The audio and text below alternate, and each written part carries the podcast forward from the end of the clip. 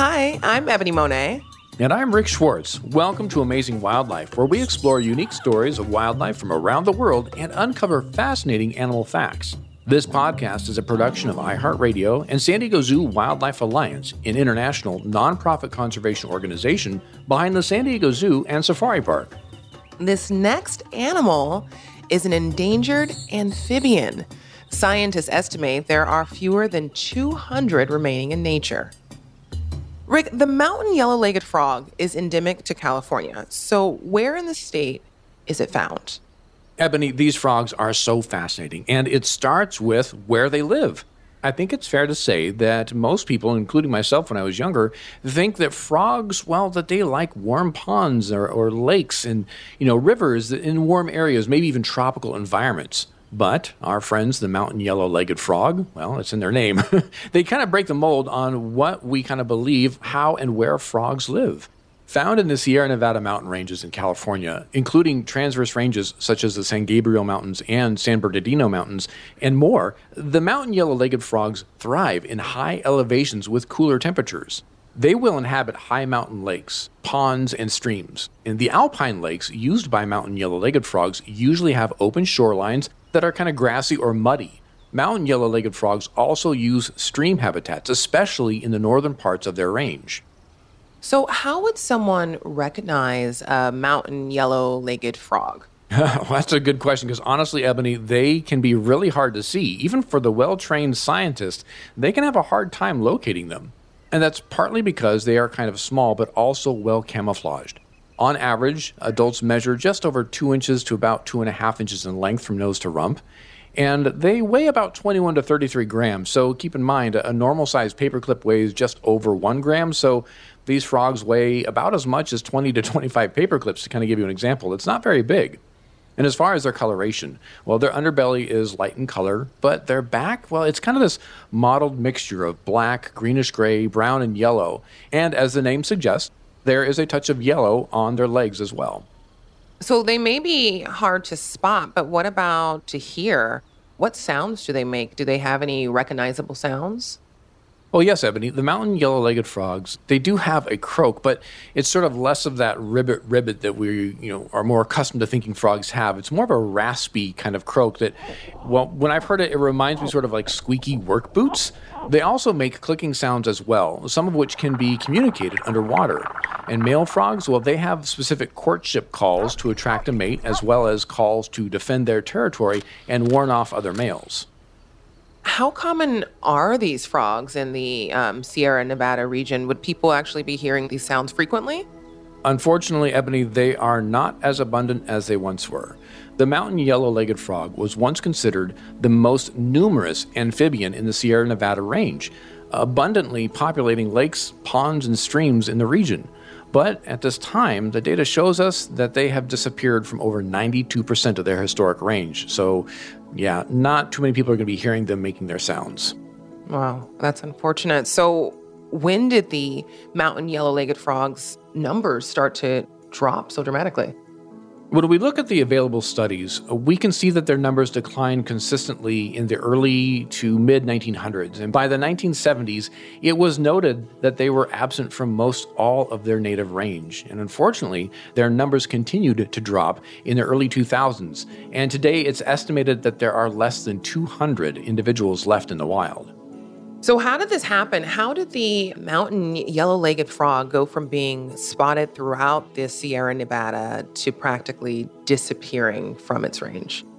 Yeah, their disappearance from their natural ranges has been a combination of a few things that, for lack of a better term, kind of created this perfect storm for their population loss. One of the early impacts that has been noted was the introduction of non-native fish by humans to help create more opportunities for recreational fishing. Unfortunately, those fish prey upon the frogs' eggs and tadpoles. So these introduced predators basically are creating that impact. But again, that was just one thing of many that has contributed to their decline. Pesticides have also been found in the waterways, and mining that has occurred throughout the Sierra Nevada range has damaged habitats and polluted waterways as well. Long-term droughts due to climate change have also impacted many species that rely on healthy waterways in the Sierra Nevada mountains. And if all of that wasn't enough, well, there's also disease. We have seen an alarming increase in the disease known as chytrid fungus. This is a disease that impacts many amphibians around the world, including the mountain yellow-legged frog, because it damages their skin, interfering with hydration, ion exchange, and basically a majority of their functions that their skin offers them, essentially causing their body to shut down. It's amazing to hear how so many things are interconnected. So how has the disappearance of the mountain yellow-legged frog impacted the ecosystem of that habitat? Well, Ebony, like with many species, when we see their numbers drop, there is always a domino effect or something else that is impacted in the ecosystem. In the case with adult mountain yellow-legged frogs eating insects on land and adult stages of aquatic insects, well, the loss of the mountain yellow-legged frog population creates an increase in these insects. And with the tadpoles, or young mountain yellow-legged frogs before they're fully developed, they graze a lot on algae and keep the algae growth down in streams and lakes and ponds. Without them, that algae starts to create algae blooms. Additionally, it is worth noting that when we see populations of amphibian species dropping, it's the first big warning sign that the ecosystem that they live in is out of balance, and the population of other species will most likely start to drop too. It's kind of Mother Nature's way of telling us we better start making changes or risk the collapse of the entire ecosystem. So, Rick, how has the San Diego Zoo Wildlife Alliance worked with conservation partners to address this problem? Oh, there's a lot of work being done, Ebony. It's really fascinating. In fact, in two thousand six, San Diego Zoo Wildlife Alliance brought tadpoles in from two of the three remaining wild populations. The goal was to help manage their genetic diversity and to create a supplemental breeding population to help maintain population size. As time has moved forward, San Diego Zoo Wildlife Alliance and our partners have increased the population under our care and have reintroduced hundreds of tadpoles back into higher elevation mountain streams and monitored their progress after reintroduction. Coming up, we'll explore how conservation science is being used to revive mountain yellow-legged frog populations in the Sierra Nevada mountains. Right after this.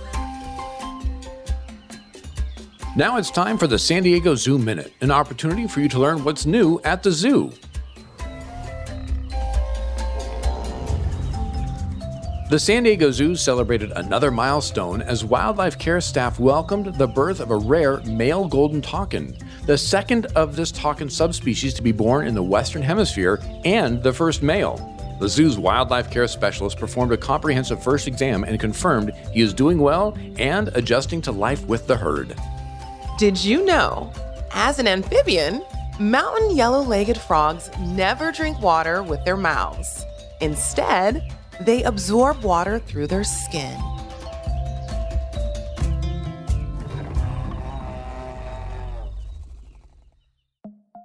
We're continuing to learn about the mountain yellow-legged frogs that live in the mountains of Southern California. Habitat loss, drought, predators, and pollution are just some of the reasons for the mountain yellow-legged frog's population decline. We're talking now with Leah James, research coordinator for San Diego Zoo Wildlife Alliance's Mountain Yellow-Legged Frog Program. Hi, Leah. Hi, Ebony. Thanks for having me. How has the near disappearance of the mountain yellow-legged frog impacted its Southern California mountain habitat? That's a great question, and I'm going to be kind of talking about amphibians as a whole, I suppose, here, but amphibians not only have pretty large societal and cultural impacts around the world, they're also central to maintaining a healthy and resilient ecosystem.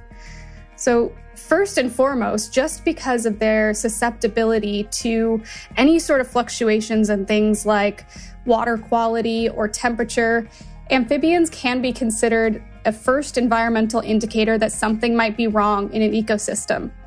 Additionally to that, generally, amphibians are important facets of the food chain and are common food items for many predators, such as snakes, birds, lizards, and fish. So with the decline of amphibian populations, there's also a decline in overall species diversity and health for amphibian predator populations.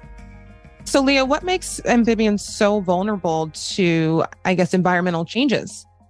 Amphibians are incredibly vulnerable to any sort of fluctuations in environmental parameters because they breathe through their skin.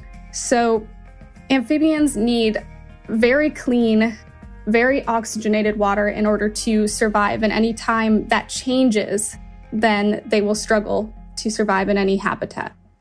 Your team studies mountain yellow-legged frogs' reproductive physiology. What does that entail? So that's a great question. And we do examine many aspects of the mountain yellow-legged frog's reproductive biology and physiology. The program itself, when it first started, it was primarily a salvage operation. Frogs were found in drying streams in the San Jacinto Mountains and brought into human care to try to save tadpoles from dying in these drying streams. And since then, it became apparent that all of the Southern California mountain yellow-legged frogs were struggling with similar issues. And so the program itself fell into this ex situ breeding program in which we were trying to produce frogs that we could put back out onto the landscape and try to help seed these declining populations. How does your team promote breeding among the mountain yellow-legged frogs? That is our current objective, to try and breed our frogs so that we can produce the most and the most successful offspring for reintroduction. And so to promote breeding, maintaining our frogs in a naturalistic environment not only helps with the survivorship once they're reintroduced, but has also been found to help with maintaining and breeding our frogs ex situ. Breeding was not successful when we first brought our frogs in. And even though we would pair them during their natural breeding season, which is April and May in the spring, we just weren't seeing any sort of reproductive behaviors or output.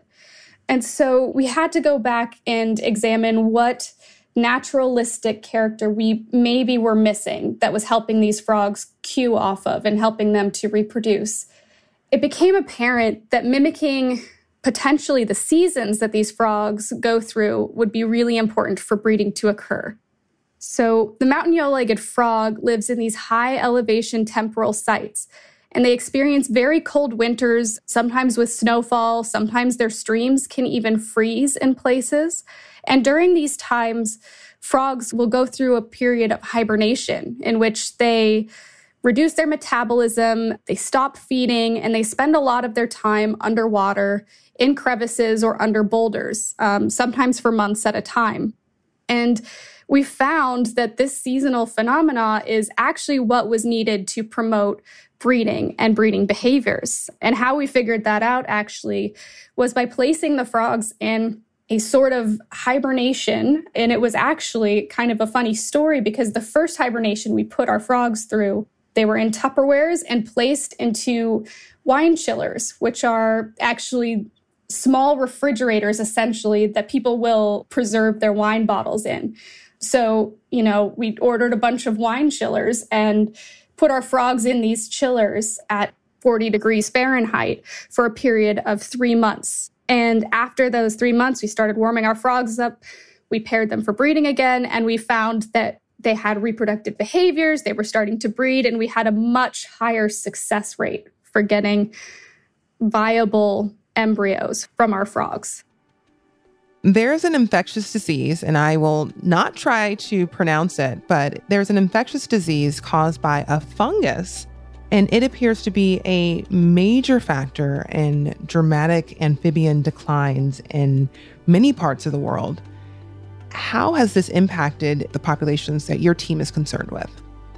Yes, unfortunately, chytrid, which is what we call it, the chytrid fungus, is a huge issue for our species in particular. And our species is very susceptible to getting chytridiomycosis, which is that disease that the fungus causes. As of right now, we are trying to choose sites in which this fungus might be as prevalent. However, we are in the process of delving into some large-scale research experiments looking at how to potentially create frogs that are more resistant to this fungus and this disease. And we've currently hired a postdoc, Doctor Spencer Siddens, who will be helping us to try and figure out the best way that we can give our frogs everything they need to try to persist even in the face of this fungus. In twenty nineteen, working with the U S Geological Survey and other partners, I understand your research team released more than two hundred sixty endangered mountain yellow-legged frogs, adults, froglets, and, and more than six hundred eighty tadpoles in this mountainous region in Southern California. What did you learn? We learned quite a bit from every reintroduction. And in fact, for the last three or four years, we've actually been able to reintroduce over two hundred fifty frogs into the wild and tadpoles as well. So it's been pretty successful in terms of the amount of individuals that we're able to reintroduce every year. And we do end up learning quite a bit about their movement patterns and where they like to stay. In the past few years, we have increased the number of surveys that we perform. So after every reintroduction, we have a series of field surveys that we do to try and track where our frogs might go and if they're surviving in the environment. And in a few of our sites, we found that once we reintroduce our frogs, they'll actually move upstream quite a ways. Additionally, we found out that during this hibernation event that I mentioned previously, our frogs will hunker down in place and usually be found underneath boulders or in the water, somewhere underneath rocks or debris. So those are a few really large things we found in the previous years, but I think doing these surveys has really helped us kind of understand what's happening to our frogs after they're being reintroduced and what the potential stressors that we need to overcome might be in any sort of environment. So to help your team track these reintroduced frogs and to gather this data, I understand there were transmitters sent out with the frogs. What does it take to connect a frog to a transmitter? That's a great question. And yes, we did do that. That was part of our hibernation study, so we could find out what our frogs were doing over winter. And for us, we used internal transmitters. And so they were actually surgically implanted into our frogs. So our vet team here at San Diego Zoo Wildlife Alliance helped us to insert these small transmitters into our frogs. And they did quite well with them. And they were reintroduced, and we monitored them almost every week throughout winter. Um, there are a variety of other transmitters that can be used for amphibians. I've seen little backpacks being used. I've seen little belts with antennas, but the particular ones we used were internally implanted. How can people better coexist with amphibians, the environment, and in particular with mountain yellow-legged frogs? I think one of the biggest things is just to watch water usage. So our frogs obviously need to live in an aquatic environment. It is absolutely imperative for their survival. And so if we can manage our water usage a little bit, I think that would go a long way to helping prolong some of these streams and the water you get in these mountain streams for our frogs. And I would also say that just being wary of maybe reintroducing any sort of non-native species into the environment might have a huge impact. You know, don't uh, release your goldfish into the streams or, or anything else that might have an impact on tadpole survival or frog survival. And just be wary when you when you go out and walk along stream or lake beds that you're not stepping on any tadpoles or stepping on any frogs. I think those are kind of the major things that would go a long way in helping us to coexist with these amphibians. Leah, what would you say is the best part of your job working on this research project? That's such a fun question to answer. I actually love answering this question because the best part of my job and working with this species and in this conservation program is that I feel like the more I learn, the less I actually know about this species. They are constantly astounding me with what they can do and what they need. I learn something new about them every single day. As soon as I think I understand their basic behavior in biology, something shifts and a new piece of the puzzle is added. And so my job is always interesting. I'm always learning. And it's just really special to work with such an endangered species and be able to maintain probably one of the largest populations of Southern California mountain yellow-legged frog in human care and learn about them every day. And we have also enjoyed learning so much more about the mountain yellow-legged frog. We've been talking with Leah James, research coordinator for the San Diego Zoo Wildlife Alliance's Mountain Yellow-Legged Frog Program. Thanks, Leah. Thank you. Thanks for listening. We hope you learned a lot about the mountain yellow-legged frog. Be sure to subscribe and tune in to next week's episode, in which we'll bring you the story of a snake species with a unique warning system to help keep bigger animals away. I'm Ebony Monet. And I'm Rick Schwartz. Thanks for listening. If you would like to find out more about San Diego Zoo Wildlife Alliance, please visit S D Z W A dot org. Amazing Wildlife is a production of iHeartRadio. Our producer is Nakia Swinton, and our executive producer is Marcy DePina. Our audio engineer and editor is Sierra Spring. For more shows from iHeartRadio, check out the iHeartRadio app, Apple Podcast, or wherever you listen to your favorite shows.